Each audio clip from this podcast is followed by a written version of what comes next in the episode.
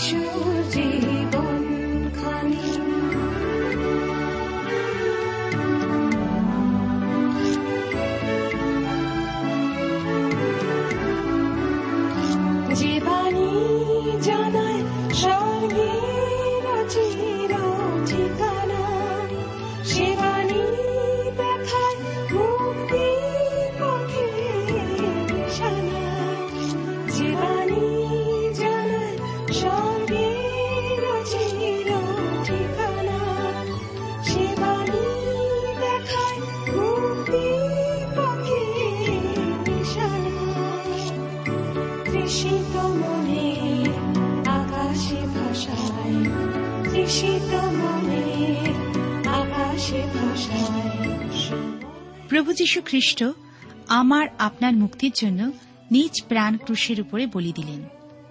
আমরা আবার তার মাধ্যমে খ্রিস্টের কাছে আসতে পারি। তিনি ক্রুশের উপর দেখিয়ে দিলেন, তিনি ক্ষমাশীল ঈশ্বর।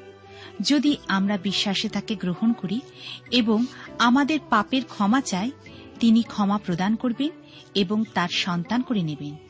প্রিয় শ্রোতা বন্ধু, আপনি কি তার আহ্বানে সাড়া দেবেন? শুনুন তাহলে আজকের জীবনবাণীর অনুষ্ঠান।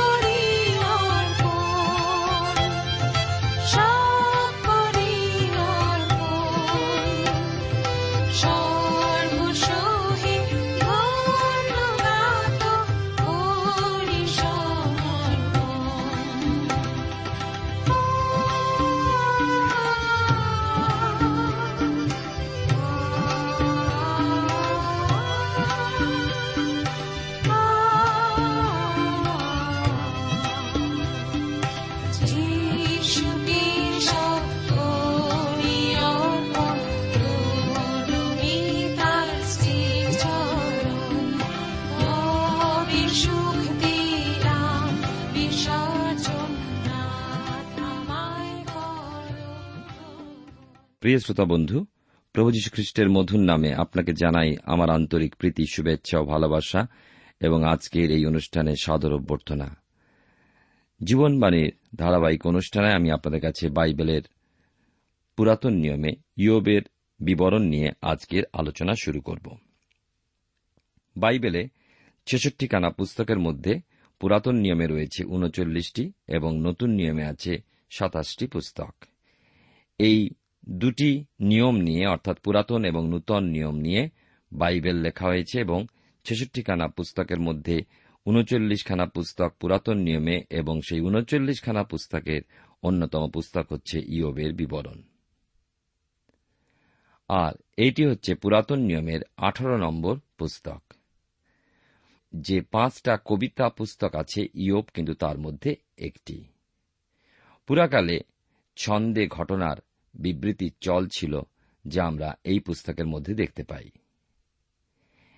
এই পুস্তকের আলোচনা শুনতে শুনতে আপনার মনে স্বভাবতই অনেক প্রশ্ন আসতে পারে, তবে নিশ্চয় করে আমাদেরকে লিখে জানাবেন। আমাদের ঠিকানা যদি আপনার কাছে নেই, তবে চটপট ঠিকানাটা লিখে নিন। Jibanbani T WR India, post box নম্বর এক ছয় নয় দুই পাঁচ, কলকাতা সাত লক্ষ চৌত্রিশ। আবার বলছি, Jibanbani T WR India post box নম্বর এক ছয় নয় দুই পাঁচ, কলকাতা সাত শূন্য শূন্য শূন্য তিন চার। প্রিয় শ্রোতা বন্ধু, আপনি জীবন বাণীর অনুষ্ঠান শুনছেন।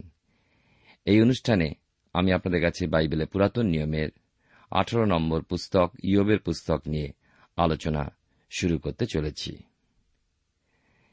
এই পুস্তক থেকে আমরা দেখি যে কে লেখক সে বিষয়ে আমরা জানতে পারি না। অনেকেই বলে থাকেন যে মোশি এই পুস্তকের লেখক। কেউ কেউ বলেন ইসরা, সলমন, আবার কেউ বা বলেন ইয়ব নিজে। কেউ বা বলেন ইলিহু, অর্থাৎ ইয়বের অন্যতম বন্ধু। সে যাই হোক, আমরা এগিয়ে যাই। আবার এই পুস্তক কবে লেখা হয়েছিল, সে বিষয়েও কিন্তু সঠিক জানা যায় না। নানা জনের নানা মত। একথাও সঠিকভাবে জানা যায় না যে কোন অঞ্চলে ইয়োব বাস করতেন। ইয়োবের পুস্তক আরম্ভে কেবল পাওয়া যায় যে উস দেশে ইয়োব বাস করতেন। কিন্তু উস দেশটা ঠিক কোথায়, এ বিষয়ে বিভিন্ন মত আছে। একজন বাইবেল বিশারদ লিখেছেন যে খুব সম্ভব। ইয়োব অব্রাহামের পরে জাকবের সময়কার ঘটনা। হয়তোবা ইয়োব জাকবকে জানতেন। অব্রাহামের পরের ঘটনা একথা বলার কারণ হল, প্রথমত, ইয়োবের দীর্ঘ জীবন ঈশ্বরের আশীর্বাদ লাভের পর একশো চল্লিশ বৎসর অর্থাৎ চার পুরুষ পর্যন্ত বেঁচেছিলেন। আদিকালের মানুষরাই দীর্ঘকাল বাঁচতেন। দ্বিতীয়ত, আদিকালেই গৃহকর্তা প্রধান পুরোহিত হতেন। তৃতীয় কারণ হিসাবে বলতে চাই, ইলিফস এই নামটা এসইয়ের বড় ছেলের বংশধর হিসাবে পাওয়া যায়। এইভাবে অনুমান করা হয় যে ইয়োব, জাকবের সমসাময়িক। এবারে আমি আপনাদের কাছে ইয়বের পুস্তকের মূল বিষয় কি সেই বিষয়ে বলব। এই বিষয়েও ভিন্ন ভিন্ন আমরা মত পাই। তবে আমরা আমাদের আলোচনার জন্য আমরা পাঁচটা বিষয় বেছে নেব। ইয়োবের পুস্তকে কি কি পাব? প্রথম বিষয় হচ্ছে যে ধার্মিক ব্যক্তি কেন দুঃখ ভোগ করে? আমরা দেখতে পাই যে ধার্মিক ব্যক্তির জীবনে কত যাতনা। অথচ জগতের দিকে তাকিয়ে দেখুন, কত অধার্মিক ব্যক্তি আনন্দে, উৎফুল্লে, বিলাসিতার মধ্যে দিন কাটাচ্ছে। দ্বিতীয়ত, মনুষ্য সমাজের প্রতি শয়তান যে অপবাদ দেয়, তা ক্ষুণ্ণ করা। শয়তান সর্বদা মানুষের বিরুদ্ধাচারণ করছে, ঈশ্বরের বিরুদ্ধাচারণ করছে এবং ঈশ্বরের সামনে মানুষের অপবাদ করে চলেছে। তৃতীয়ত, আমরা দেখব এই পুস্তকে মহাধার্মিক ইয়োবের চরিত্র মানুষের সামনে তুলে ধরার জন্য। ভয়ানক যাতনা, দুঃখ, ক্লেশের মধ্যেও কেমনভাবে ঈশ্বরকে ধরে রাখা যায়, ইয়োবের জীবন আমাদের কাছে এক আদর্শ স্বরূপ। চতুর্থত, ইয়বের ধৈর্য শক্তি যে কত, দীর্ঘ সহিষ্ণুতা যে কি, সেই বিষয় মানুষকে শিক্ষা দেওয়ার জন্য এবং দীর্ঘ সহিষ্ণুতার ফল জানাবার জন্য এই পুস্তক লেখা হয়েছে। অপূর্ব এই পুস্তকে ইয়বের অপূর্ব ধৈর্য তার দীর্ঘ সহিষ্ণুতা আমাদেরকে আশ্চর্য করে, উৎসাহিত করে। পঞ্চমত এবং শেষ বিষয় হল অনুতাপ। আমরা অনেককে দেখি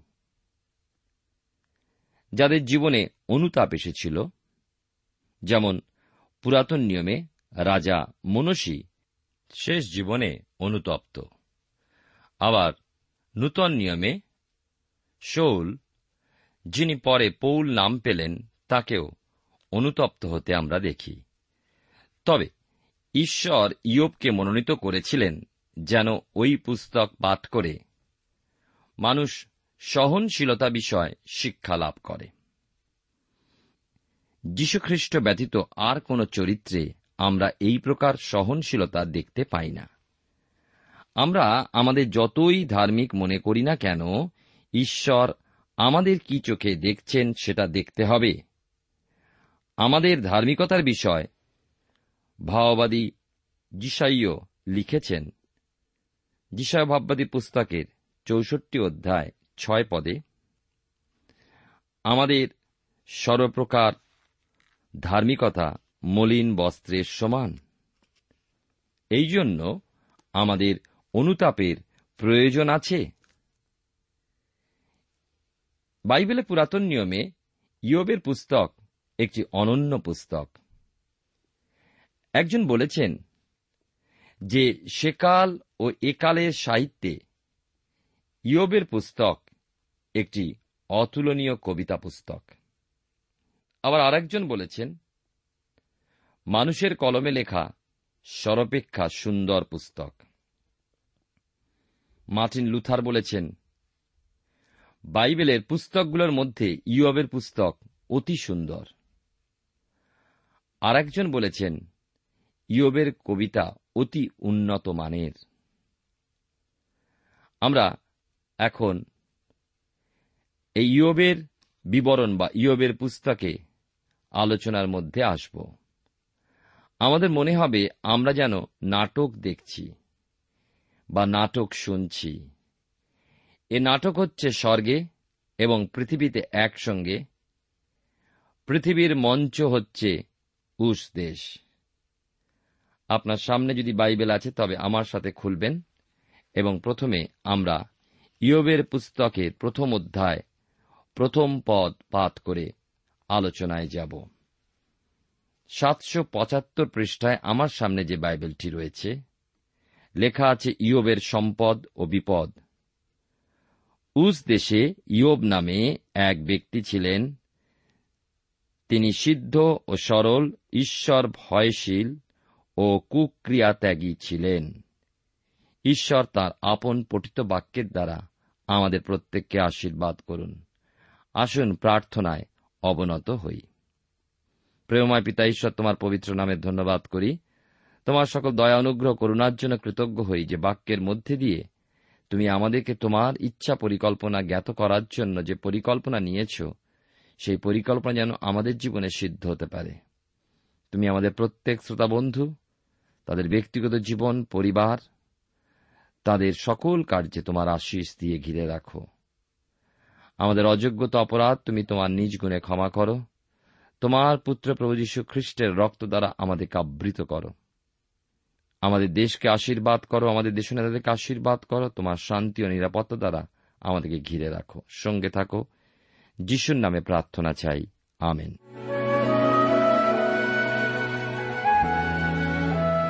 প্রিয় শ্রোতা বন্ধু, প্রিয় ভাই ও বোন, আপনি জীবনবাণীর অনুষ্ঠান শুনছেন। আর এই অনুষ্ঠানে আমি আপনাদের কাছে ইয়বের বিবরণ থেকে পাঠ করেছি একের অধ্যায় এক পদ।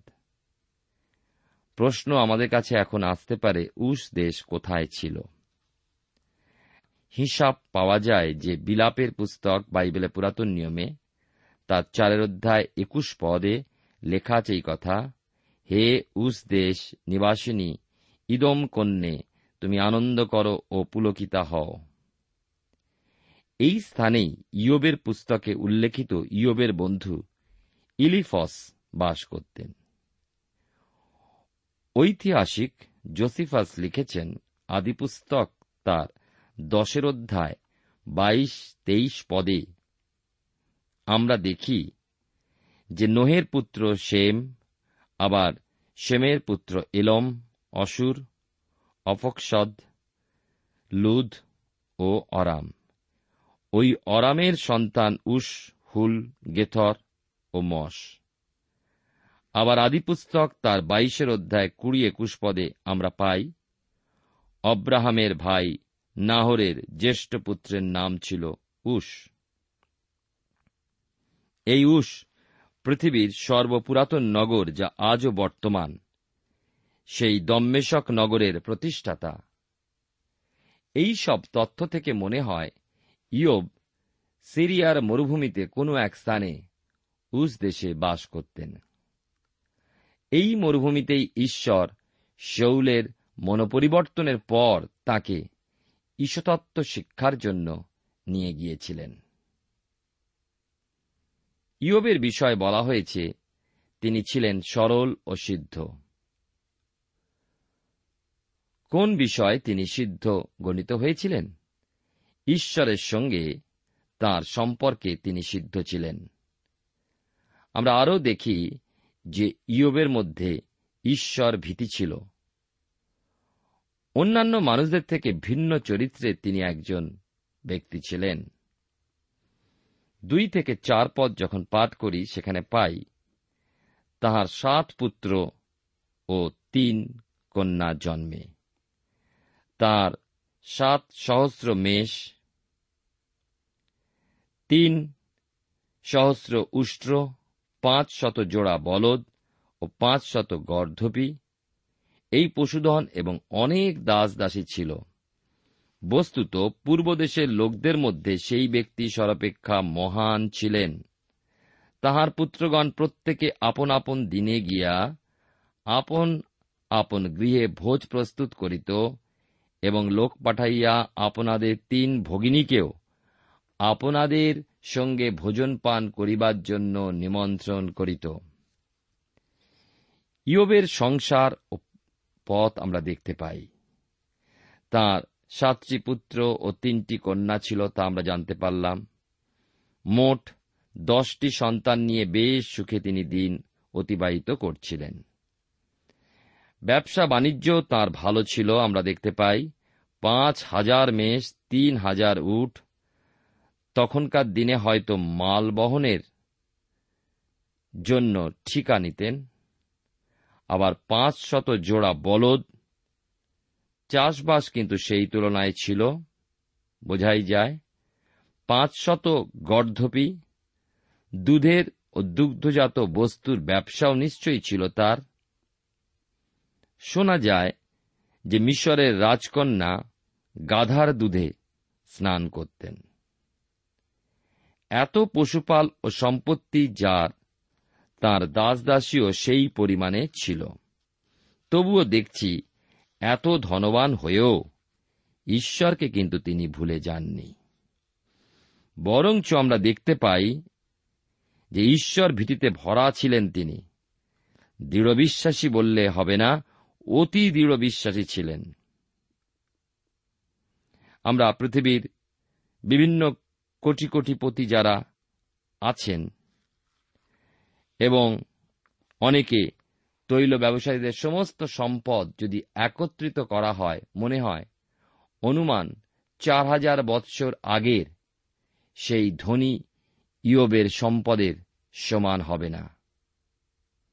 কিন্তু তার মধ্যে গর্ব, দর্প, অহংকার কিছুই ছিল না। তিনি একজন সিদ্ধ, সরল, নম্র মানুষ ছিলেন। ইয়বের সন্তানদের বিষয় বলা হয়েছে প্রায় তারা ভোজ প্রস্তুত করতেন এবং পরস্পর পরস্পরকে একত্রিত করতেন। আজ এ বাড়িতে হলে আগামীকাল ও বাড়িতে এইভাবেই চলত তাদের পারিবারিক সহভাগিতা। পাঁচ পদে লেখা আছে একের অধ্যায় ইয়বের বিবরণে পরে তাহাদের ভোজের দিন পর্যায়গত হইলে ইয়োব তাহাদিওকে আনাইয়া পবিত্র করিতেন। আর প্রত্যুষে উঠিয়া তাহাদের সকলের সংখ্যানুসারে হোম করিতেন। কারণ ইয়োব বলিতেন, কি জানি, আমার পুত্রগণ পাপ করিয়া মনে মনে ঈশ্বরকে জলাঞ্জলি দিয়াছে। ইয়োব সতত এই রূপ করিতেন। আমরা শুনেছি যে ইয়োব সিদ্ধ পুরুষ ছিলেন। তার ধার্মিকতার বিষয় আমরা যা শুনি, তিনি নিজের জন্য কোন প্রকার হোম বলে উৎসর্গের প্রয়োজন আছে মনে করতেন না, কিন্তু তার দশ সন্তান, তারা প্রায় দিনই আনন্দ উৎসব করতেন। ইয়ব ভালোভাবেই জানতেন যে তাঁর সন্তানেরা ঈশ্বরের প্রতি পূর্ণ ভক্তি শ্রদ্ধা দেখাতে পারতেন না। তাদের ঈশ্বর ভীতিও কম ছিল, তাই তাদের আনন্দ উৎসবের মধ্যে অনেক কিছুই জাগতিকতাও থাকত। এবং সেইভাবে ছোট বড় অন্যায় পাপ তারা করে ফেলত। ইয়োব সন্তানদের কথা স্মরণ করে তাদের নিজ গৃহে ডেকে পাঠাতেন এবং পরদিন প্রাতে প্রত্যেকের নাম ধরে তাদের কৃত অপরাধের জন্য ঈশ্বরের উদ্দেশ্যে হোম বলি উৎসর্গ করতেন। ইয়োব একটা বিষয় উপলব্ধি করেছিলেন যে বর্তমান কালের সন্তানদের নিয়ন্ত্রণ করা তার পক্ষে বেশ কষ্টকর। আর আমরা সেরকম পরিস্থিতির মধ্যে অনেক পিতামাতা চলেছি। লক্ষ্য করি ইয়োব কি করতেন। ইয়োব প্রত্যেক উৎসবের শেষে সন্তানদের নিজ গৃহে একত্রিত করে তাদের ঈশ্বরের চরণে ক্ষমা প্রার্থনা করে সন্তানদেরকে ঈশ্বরের চরণে সঁপে দিতেন। প্রিয় শ্রোতা বন্ধু প্রিয় ভাই বোন, ইয়বের জীবন দেখে শিক্ষা লাভ করি। ধনী, কিন্তু অহংকারহীন।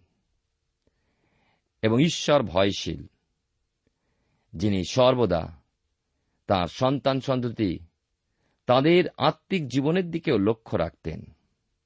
আজকালকার দিনে পিতামাতাদের যতই ব্যস্ততা থাকুক না কেন, সন্তানদের আত্মিক জীবনের দিকে লক্ষ্য রাখতে হবে। এবারে আমরা আসব নাটকের দ্বিতীয় দৃশ্য। এবারে কিন্তু উজ দেশ স্থান নয়। দ্বিতীয় দৃশ্য হল স্থান স্বর্গধাম। ইয়বের পুস্তকের একের অধ্যায় আমরা আলোচনায় রয়েছি। ছয় থেকে বারো পদে এই ঘটনা আমরা পাই। লেখা আছে, একদিন ঈশ্বরের পুত্রেরা সদাপ্রভুর সম্মুখে দণ্ডায়মান হইবার জন্য উপস্থিত হন, তাদের মধ্যে শয়তান উপস্থিত হইল। সদাপ্রভু শয়তানকে কহিলেন, তুমি কোথা হইতে আসিলে? শয়তান সদাপ্রভুকে উত্তর করিয়া কহিল, আমি পৃথিবী পর্যটন ও তথায় ইতস্তত ভ্রমণ করিয়া আসিলাম। তাহাতে সদাপ্রভু শয়তানকে কহিলেন, আমার দাস ইয়বের উপরে কি তোমার মন পড়িয়াছে? কেননা তাহার তুল্য সিদ্ধ ও সরল, ঈশ্বর ভয়শীল ও কুক্রিয়াত্যাগী লোক পৃথিবীতে কেহই নাই। তুমি তাহার চারিদিকে, তাহার বাটির চারিদিকে ও তাহার সর্বেশ্বের চারিদিকে কি বেড়া দেও নাই? তুমি তাহার হস্তের কার্য আশীর্বাদযুক্ত করিয়াছ এবং তাহার পশুধন দেশময় ব্যাপিয়াছে। কিন্তু তুমি একবার হস্ত বিস্তার করিয়া তাহার সর্বস্ব স্পর্শ করো, তবে সে অবশ্য তোমার সম্মুখেই তোমাকে জলাঞ্জলি দিবে। তখন সদাপ্রভু শয়তানকে কহিলেন, দেখো তাহার সর্বস্বই তোমার হস্তগত। তুমি কেবল তাহার উপরে হস্তক্ষেপ করিও না, তাহাতে শয়তান সদাপ্রভুর সম্মুখ হইতে বাহিরে গেল। এ এক দৃশ্য। ইয়োব অথবা পৃথিবীস্থ কোন মানুষ সেই দিন সে দৃশ্য দেখেনি কিংবা জানতেও পারেনি যে স্বর্গে কি ঘটছে। কিন্তু পরবর্তীকালে পবিত্র আত্মার প্রভাবে ইয়বের পুস্তকে সে বিষয়ে লিখিত হল, যেন আজ আমরা বুঝতে পারি যে ঈশ্বরের লোকের কি হয়। দেখা গেল যে ঈশ্বরের সন্তানগণ, যারা ঈশ্বরের সৃষ্টজন স্বর্গে মিলিত হল। আমরা মানুষ হিসাবে তাদের বিষয় বিশেষ কিছু জানি না।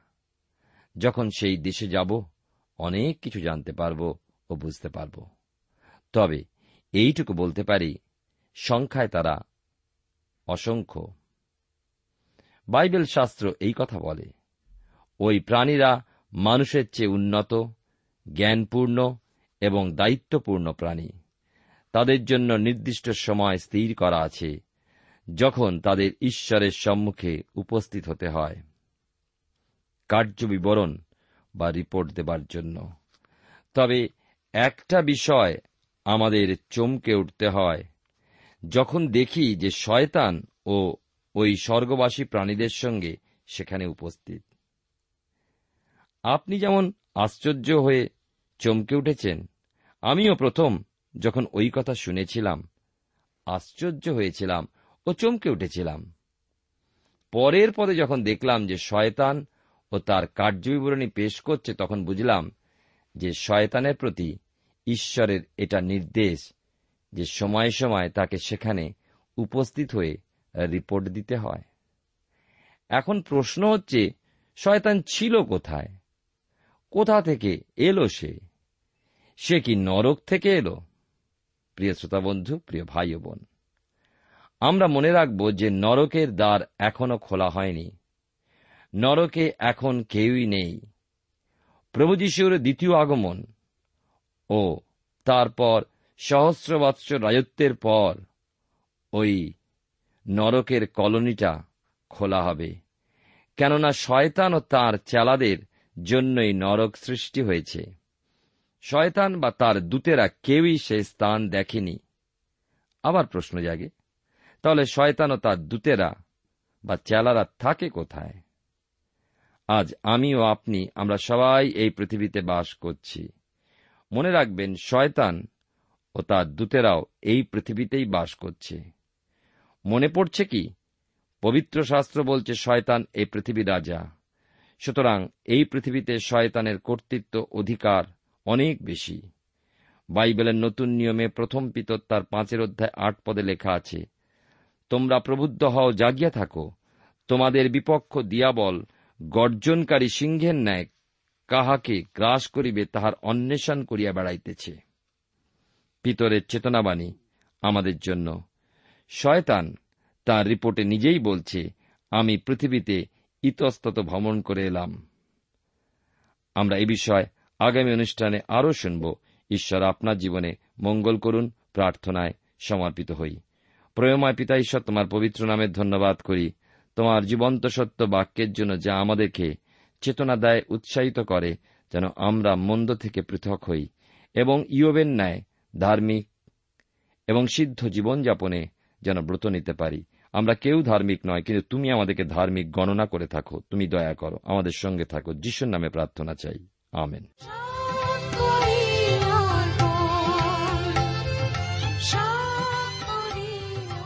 প্রিয় শ্রোতা বন্ধু, এতক্ষণ শুনলেন বাইবেল থেকে জীবনবাণীর আজকের আলোচনা। আমাদের অনুষ্ঠান কেমন লাগল? যদি এই বিষয়ে আপনি আরও কিছু জানতে চান এবং আপনার যদি বাইবেল না থাকে, তাহলে বাইবেল ছাড়া এই অনুষ্ঠান আপনি কেমনভাবে বুঝতে পারছেন? আমাদের ঠিকানায় শীঘ্রই লিখে জানান। আমরা খুব খুশি হব যদি আপনি চিঠির সাহায্যে বা ফোনে এস এম এস এ অথবা ইমেলের সাহায্যে আমাদের সাথে যোগাযোগ করেন। আমাদের ঠিকানা হল Jibanbani T WR India, post box নম্বর এক ছয় নয় দুই পাঁচ, কলকাতা সাত লক্ষ চৌত্রিশ। আবার বলছি, Jibanbani T WR India, post box নম্বর এক ছয় নয় দুই পাঁচ, কলকাতা সাত শূন্য শূন্য শূন্য তিন চার। আমাদের ইমেলের ঠিকানা হল Bengali TTV at radio eight eight two dot com আবার বলছি, Bengali TTV at radio eight eight two dot com আমাদের ফোন নম্বর two four three eight double zero four five two four three eight double zero four five এবং আমাদের mobile নাম্বারটা লিখে নিন nine four double three four nine seven two three five আবার বলছি nine four double three four nine seven two three five আজকের সময় এখানেই শেষ। বিদায় নিচ্ছি। নমস্কার।